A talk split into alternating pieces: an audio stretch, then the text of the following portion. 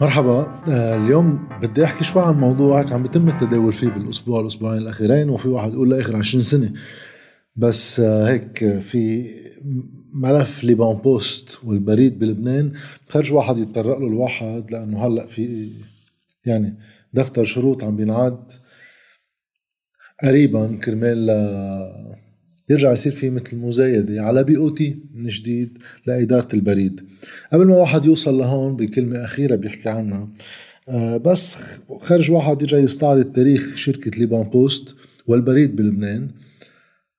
وبناء على تقرير لديوان المحاسبة كثير من المعلومات موجودة بس واحد يشوف الفضائح بهذا القطاع اللي كثير بتذكرنا باللي بيصير بكثير من القطاعات الأخرى أبرزها الاتصالات. طبعا اسم آل الميقاتي بيتكرر هون وهونيك صدف. آه في واحد يبلش إنه قصة البريد بلبنان إنه لحديد سنة 98 99 كانت إدارة البريد بلبنان بعدها ملك الدولة. بس بسنة ال 95 مجلس وزراء بيصدر قرار بكلف فيه آه، مجلس الماء والأعمار يعمل آه، بال 95 كلف شركة استشارات وقتها كانت ألمانية لتوضع دراسة فنية لكيفية إعادة هيكلة القطاع تنظيمه وتطويره. هذا الشيء صار و سنة 1998 بيتوقع اتفاق مع شركة كندية بوقتها كانت سي بي إس إم إل بروفاك. هيك اسمها كان. آه هي مفروض تاخد هالقطاع هيدا على سبيل ال BOT؟ شو هو ال BOT؟ Build Operate Transfer يعني أنت فعليا بتاخد هذا القطاع لفترة من الزمن. تضع فيه الاستثمارات اللازمة لتطويره لإنشائه لكل شيء بيتعلق فيه. الكلفة تكون على الشركة.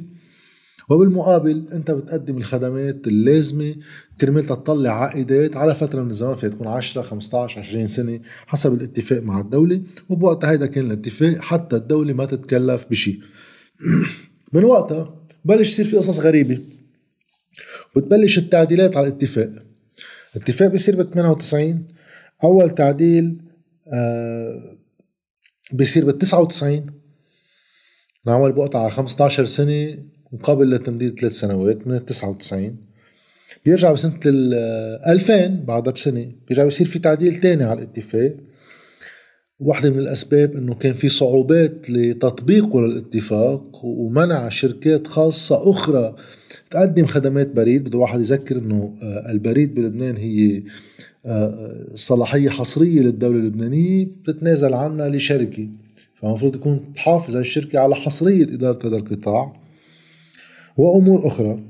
الأساس هو التعديل الثالث اللي بيصير ب 22 يعني عم نحكي نحن بين 2000 بين 98 و 2002 أول أربع سنين هيدي الشركة الكندية بدها تجي بصير في ثلاث تعديلات. وفعليا بدأ تنفيذ التعديل الثالث بال 2002 ولكن جرى بال 2001 يعني فينا تقول ثلاث سنين بثلاث تعديلات.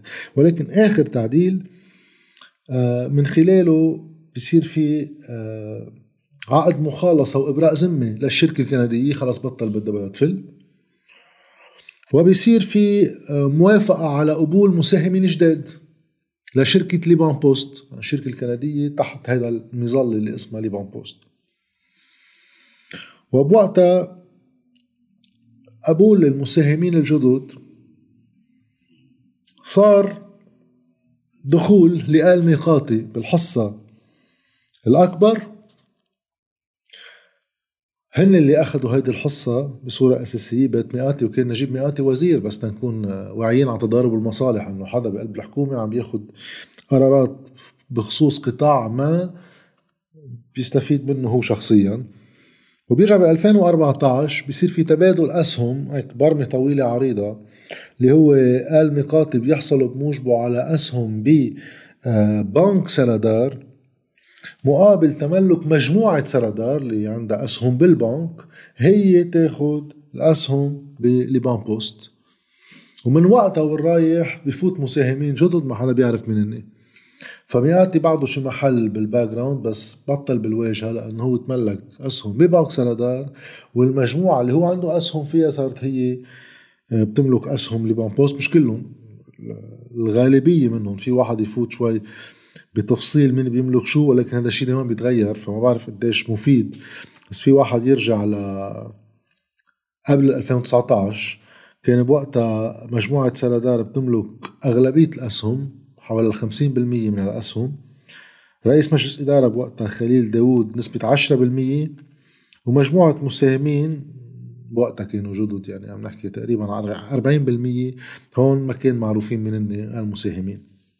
مش هون الموضوع. هي أساسا لحد هون في إشكاليات عدة لتضارب المصالح آه، استفادة وزراء من عملهم بالوزارة ليفيدوا نفسهم. ولكن أيضا التغييرات كلها اللي بتصير على آه، هالعقود تاخر شيء تطفى الشركة كرمال نحن نرجع نكتسبها. يعني تكتيك ما مش غريب عنا آه، نسمع فيه. ولكن الأهم من هو كلهم. واحد يشير للي أشار له ديوان المحاسبة بالتدقيق اللي عملوه ببين شغلة كتير بسيطة بس واحد يعرف إنه إذا في فضيحة ولا ما في فضيحة. إنه سنة ال 97 لحالها 1997 وقتها كانت بعدها إدارة, إدارة البريد عند الدولة اللبنانية حققت إيرادات الدولة من البريد سنة ال 97 بس 7.8 مليار دولار. آه عفوا ايراد دولار 7.8 مليار ليرة. اللي كانت حوالي 5 ملايين دولار. حد يذكر إنه 5 ملايين دولار بوقتها بسنة واحدة.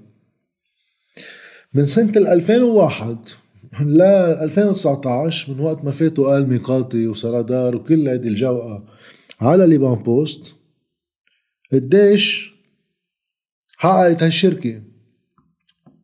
5 مليار ليرة. يعني أنت بسنة واحدة الدولة بتدخل ايرادات 7.8 مليار ليرة وتقريبا ب 18 سنة 19 سنة بنحقق 5 مليار ليرة. ورجع صار في مشكل طويل عريض بين الدولة وش صارت الشركة مشكية على الدولة إنه أنتم لازم تدفعوا لنا تعويضات. بوقت هال 5 مليار ليرة هيدي من ضمنها بده واحد يذكر بعض الإشكاليات اللي تضارب المصالح ببين فيها إنه كيف في شركة ب 19 سنة بتعمل مدخول للدولة أقل من ما الدولة عملت لنفسها وقتها هي كانت تدير القطاع بسنة واحدة سنة 97 سنة 2002 مثلا تخفضت عائدات الدولة دولة بتفاوضها مع ليبان بوست خفضت عائدات نفسها الدولة من الاتفاق. آه، صار في إجازة للشركة بهالفترة هيدي 19 سنة تقوم بخدمات غير بريدية من دون لقاء بتاخده الدولة. آه، شغلت إدارة LibanPost مكاتب عدة تملكها الدولة من دون دفع بدلات لا إيجارات ولا شيء. وفي إشكالات تانية فيه واحد يفوت تفصيلة مذكورة أه وهون بنوجه تحية أيضا لزميلنا إلي الفرزلي مش مش دولة الرئيس الصحافي إلي الفرزلي اللي مفصل من زمان وجاي. يعني في واحد يقرأ له آه، تحقيقاته الصحفية. يعني أنا بتذكر من 2018 19 اليوم بتابع الموضوع. واحدة من الأمور اللي ذكرها هي الرقابة على شركات البريد الدولي اللي أعطيت الصلاحية ل LibanPost تراقب شركات البريد الدولي أرامكس وغيرها. يصير في رقابة عليهم هولي. وتكلف بمبالغ هي مقابل هيدا الخدمة اللي عم تعملها. الدولة ما بتستحصل على أي عائد من هالصلاحية اللي عطيتها إياها الدولة إلا إذا زادت مداخيلهم الشهرية من هيدا العمل فوق ال ألف دولار. على كل فترة هذا الاتفاق ولا سنة ولا شهر طلعت مداخيل الشركة فوق ال ألف دولار. بقيوا بالشهر خمسين ألف دولار أما أقل أيامات خمسين ألف دولار على القد. على كل حال كيف في شركة تكون على 19 سنة بس محققة للدولة 5 مليار ليرة وبعدها فاتحة؟ كيف في شركة بتوظف هالقد ناس وعم بتزيد خدماتها وبتعمل اتفاقيات مع مختلف الوزارات لصارت تقريبا أغلب الخدمات اللي خاصة بالدولة اللبنانية عند LibanPost من آه، إخراج القيد للباسبور لعدوا والحقوني وما عم تحقق أرباح بس هي مستمرة. بصير في خلاف إذا بين LibanPost بتشكى هي على الدولة إنه الدولة لازم تدفع لها تعويضات. ولكن بالمقابل تقرير ديوان المحاسبة بيذكروا إنه لا على الشركة هي تدفع بدلات لبعض من الأمور اللي ذكرناها إنه مستخدمة مكاتب من دون ما تدفع إيجار وغيره من الأمور. بتخلص القصة إنه تقريبا من 2018 19 في مبلغ حوالي 1500 مليار ليرة مليار و500 مليون ليرة. نرجع ننتبه على الأرقام. يعني مليون دولار بوقتها كانت. على الشركة هي تدفعهم للدولة اللبنانية. وقت بدأت الأزمة وبدأ إن هي تدهور سعر الصرف. آه، ليبون بوست بتبدي حسن النية وبتقرر تدفع هذا المبلغ لتاخذ إبراء ذمة من وزارة الاتصالات وبالمقابل إبراء ذمة من وزارة المالية إنه مدفوع عليها. هي دافعة كل ضرائبها وغيره. ليش؟ ليش بوقتها بالأول كان في دعوة من ليبان بوست على الدولة بعدين تنازلت عنها وصارت راضية إنها تدفع هيدي المليار ونص ليرة. أول شيء لأن قيمتها بطل لها معنى مع انهيار سعر الصرف صارت مبلغ بلا طعمة. ثانيا تاخذ إبراء ذمه لتقدر تشارك باستدراج العروض اللي بده يصير آه، يعني تفض في العروض بأول شهر من سنة 2023 آه، من دون ما تحاسب على كل هال 19 سنة يعني هلأ فيها تشارك LibanPost بهالاستدراج العروض. والله أعلم إذا بترجع بتفوز LibanPost على الرغم من تقرير ديوان المحاسبة على الرغم من تضارب المصالح وعلى الرغم من إهدار عشرات مليارات الليرات على الدولة اللبنانية على فترة طويلة من الوقت. ولكن بعد واحد فيه تيختم يزيد سؤال طيب نحن 95 جبنا شركة استشارية وقررنا كيف بدنا نطوره للقطاع البريد وننظمه وغيره من الأمور وعملنا على أساسها بي أو تي. بي أو تي يعني Build Operate Transfer يعني بتعمر شغلة بتطورها بتنظمها بتشغلها وبترجع بتنقلها للدولة مجهزة بكل هالأمور. طيب ليش أنا بعد تمديد هيدا العقد ثمان مرات يعني كل فترة مفروض يكون في تطوير إضافي عم تقوم فيه الشركات الأساسية. استثمار مبلغ ما تدفعه. لما تكون العائدات اللي عم تطلعها الشركة صارت من دون أي أكلاف على القليل الاستثمارية. كيف أنا بعد تمديد عقد ثمان مرات بظرف حوالي 20 سنة برجع اليوم بدي أعمل BOT تاني على القطاع؟ يعني بده يرجع حدا يعمره يطوره يشغله ويرجع يقول للدولة يعمر شو ويشغل شو؟ شو المبالغ اللي بدها تنحط هون مقابل شو الأمور اللي عم تستوفيها في واحد يعمل شيء تاني مثل ما صار مثلا مع شركات الاتصالات في يجيب حدا يدير القطاع.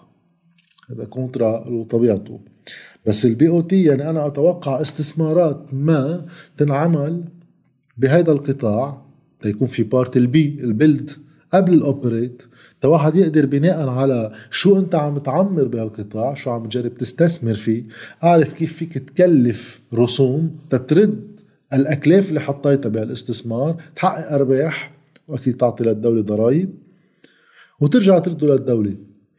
إذا اليوم في استثمارات بدنا نعرف شو هي وليش ما ليش ما تم تنفيذها بهال 20 سنة الماضية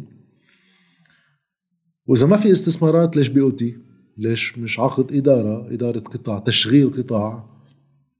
وفيها تبقى عند الدولة لو في دولة يعني. وختاما من خلال هذا المثل في واحد يذكر الإشكالية البنيوية اللي بنضل نركز عليها بكل هالفيديوهات. إنه هاي قصة يمين ويسار بالواقع اللي هو لا دولة اللي نحن فيه بلا طعمة. حديث إنه الحل بلبنان هو بالتأميم. التأميم بتخلص عند نجيب ميقاتي. وحكومته مع طبعا بري وكل الشلة يعني. نجيب ميقاتي هو بحالتنا هلأ ال example هذا cherry on top. وإذا خصخصنا أما عملنا بي أو تي أما بي بي بي شراكة بين القطاع العام والخاص بيطلع لي الخاص مين هو كمان نجيب ميقاتي. فالحل ما في حل إذا ما في دولة يعني. فهون منشار بالطلوع بياكلك وبنزول بياكلك. وهذا مثل آه، البريد وليبان بوست. آخر دليل عليه. وفينا نرجع نذكر ليش قلنا بيشبه قطاع الاتصالات لأنه بوقتها كمان وعملنا بوقتها فيديو عنه وعملنا عن كذا قطاع آخر كل فترة بنغطي خبرية. إنه كمان بوقتها بنعمل BOT مع شركتين ميقاتي وحدة منهم دلول وحدة تانية. وقبل ما يخلص فترة ال BOT اللي هي 10 سنين وترجع الدولة تستلم القطاع ببلاش بتقرر الدولة هي تفسخ العقد مع الشركتين وتدفع بالآخر آه، شي 120 مليون دولار لكل شركة إذا ذاكرتي صحيحة كتعويض لفسخ العقد قبل انتهائه. ومين بيكون وزير بهالحكومات هيدي كمان؟ نجيب مئاتي غير إنه رفيق الحريري آه، كان رئيس حكومة وكان على قرب من محسن دلول وعائلة دلول. فالكل ممثل على طاولة مجلس وزراء وكمان هون للإشارة الأخيرة أنه عقود لما بوست تم التمديد لها من أيام رفيق الحريري وصولا لبطرس حرب لمحمد شقير وللمراسيم الاستثنائية اللي بتطلع بين ميشيل عون ونجيب مئاتي وقت ما يكون في حكومات إلا حكومة تصريف أعمال. يعني الكل تعاقب على هالتمديدات هيدي بهال 22 سنة. وعايز يسأل حاله ليش؟ وجاوبوا لديوان المحاسبه أكثر ما جابونا لنا